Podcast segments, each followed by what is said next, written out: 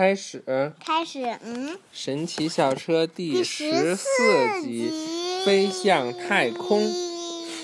卷毛老师与其他老师不一样。第十四集，第十四集集，，他是我们学校里最古怪的老师。我从来都预料不到我们的校车会变成什么，这可是一辆神奇校车呀！今天我们要学一些新东西。卷毛老师说：“你们谁了解行星和太空？行星又大又圆，行星会围绕一颗恒星转动。我的这个新游戏会让大家了解更多关于太空的奥秘。奥妙。太空很大，地球很小。月亮，月亮，月亮，月亮，月亮，月亮，嗯，这就叫月亮的卫相。地球是一颗比较小的行星，它和其他七颗行星一起围绕太阳旋转。太阳是一颗恒星，太空中有数以亿计的恒星。爸爸，嗯，根据什么行星来，哪个行星来比太阳就是个小小点儿、小圆点儿，嗯，就小多了。对我们一起玩太空游戏吧，卡洛斯说。好主意，卡洛斯。卷毛老师说：“上车吧，孩子们。”李兹直催我们赶快上车，他也很喜欢旅行。卷毛老师转动钥匙，校车飞起来了。车前面出现了一块屏幕，那就是我的太空游戏。卡洛斯大声说：“同学们，这回我们可以好好的看一看太空了。”我真不明白那有什么好看的。如果能回答出五道题，我们就赢了。卡洛斯说。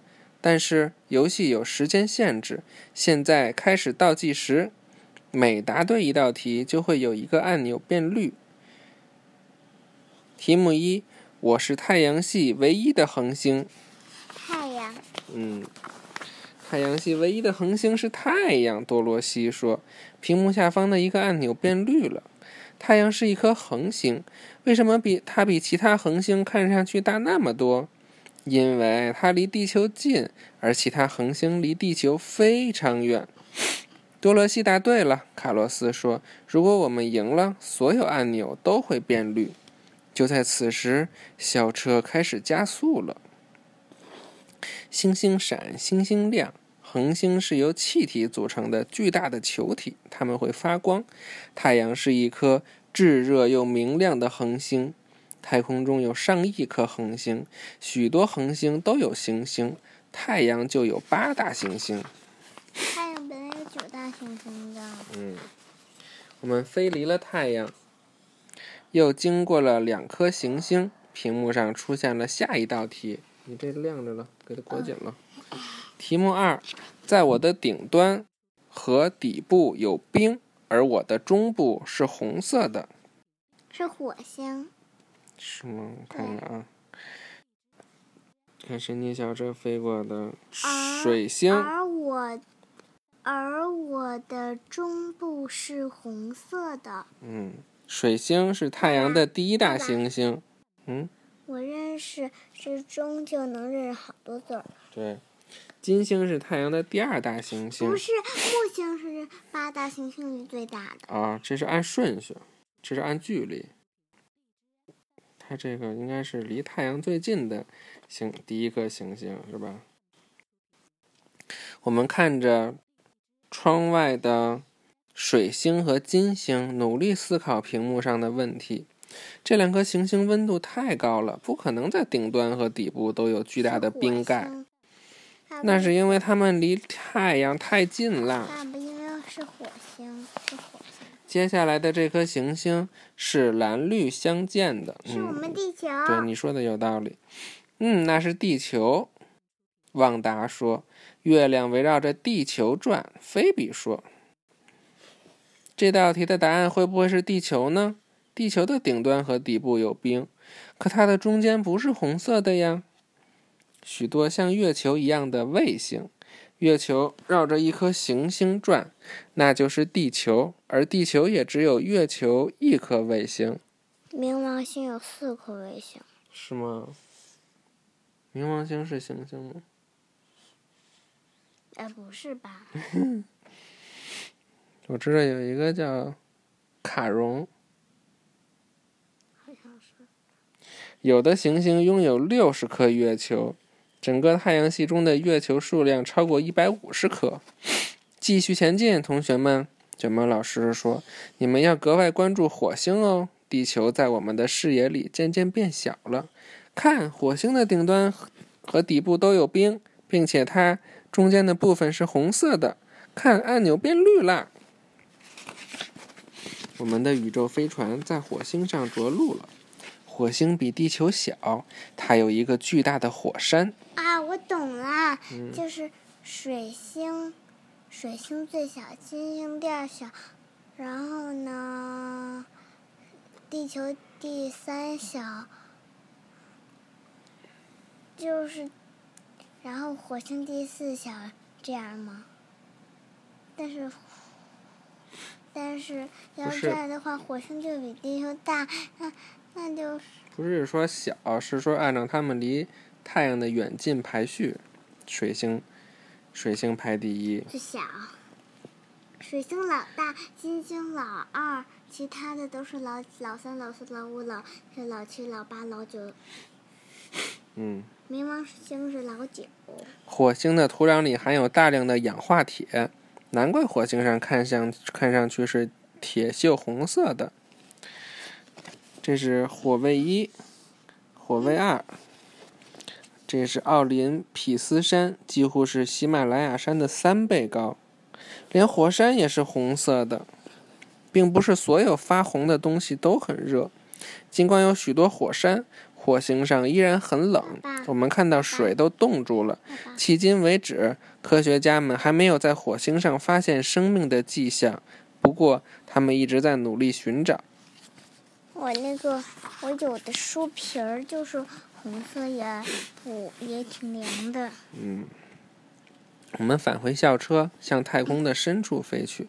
当心！凯莎喊道：“我们差点撞上那颗大石头。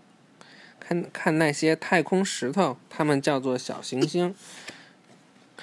小行星撞击地球。嗯，我们要经过一个巨大的小行星。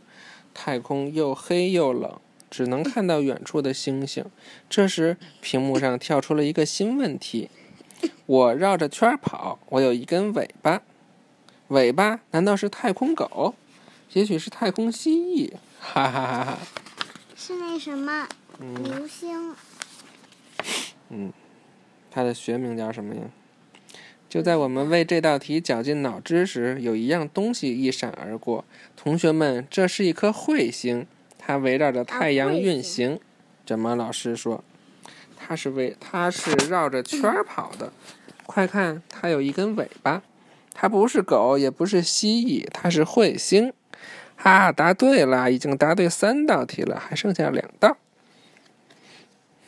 彗星传说，彗星由冰和灰尘组成，怪不得人们有时会把它叫做脏雪球。”彗星的尾巴由大量的气体和尘埃组成，这些物质由冰融化而来。你看，彗星只是总是脑袋朝着太阳，是吧？卡洛斯看了看钟，说：“我们得抓紧时间，再开快一些。”弗瑞斯老师，我们朝一颗超级大的行星开去。爸爸，这个星我已经好几万年了。是吗？它的表面好像有一只巨大的红眼睛，那是木星上的红色斑点。蒂姆告诉我们，木星是太阳的第五大行星。这个红色斑点是一团。是太阳的第一大。离太阳第五第五近的。这个红色斑点是一团巨大的风暴云，有地球的两倍大。风暴云已经持续活动了三百多年。嘟嘟嘟！不好！卡洛斯大喊道：“那是警报声，游戏快要结束了。”题目四：我是一个指环，但不戴在手指上；我是一根腰带，但不系在裤子上。我是什么？是木星、土星这圈儿。嗯。这圈。土星、天王星、海王星。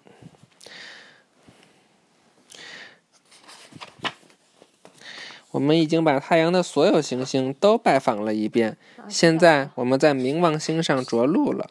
那上面又黑又冷。冥王星，冥王星，回来吧！冥王星，看，在冥王星上看太阳就就这么小。这冥冥王星，冥卫一叫卡戎，冥卫二叫尼克斯，冥卫三叫海卓拉。李兹。共有四个流星，我记得。是吗？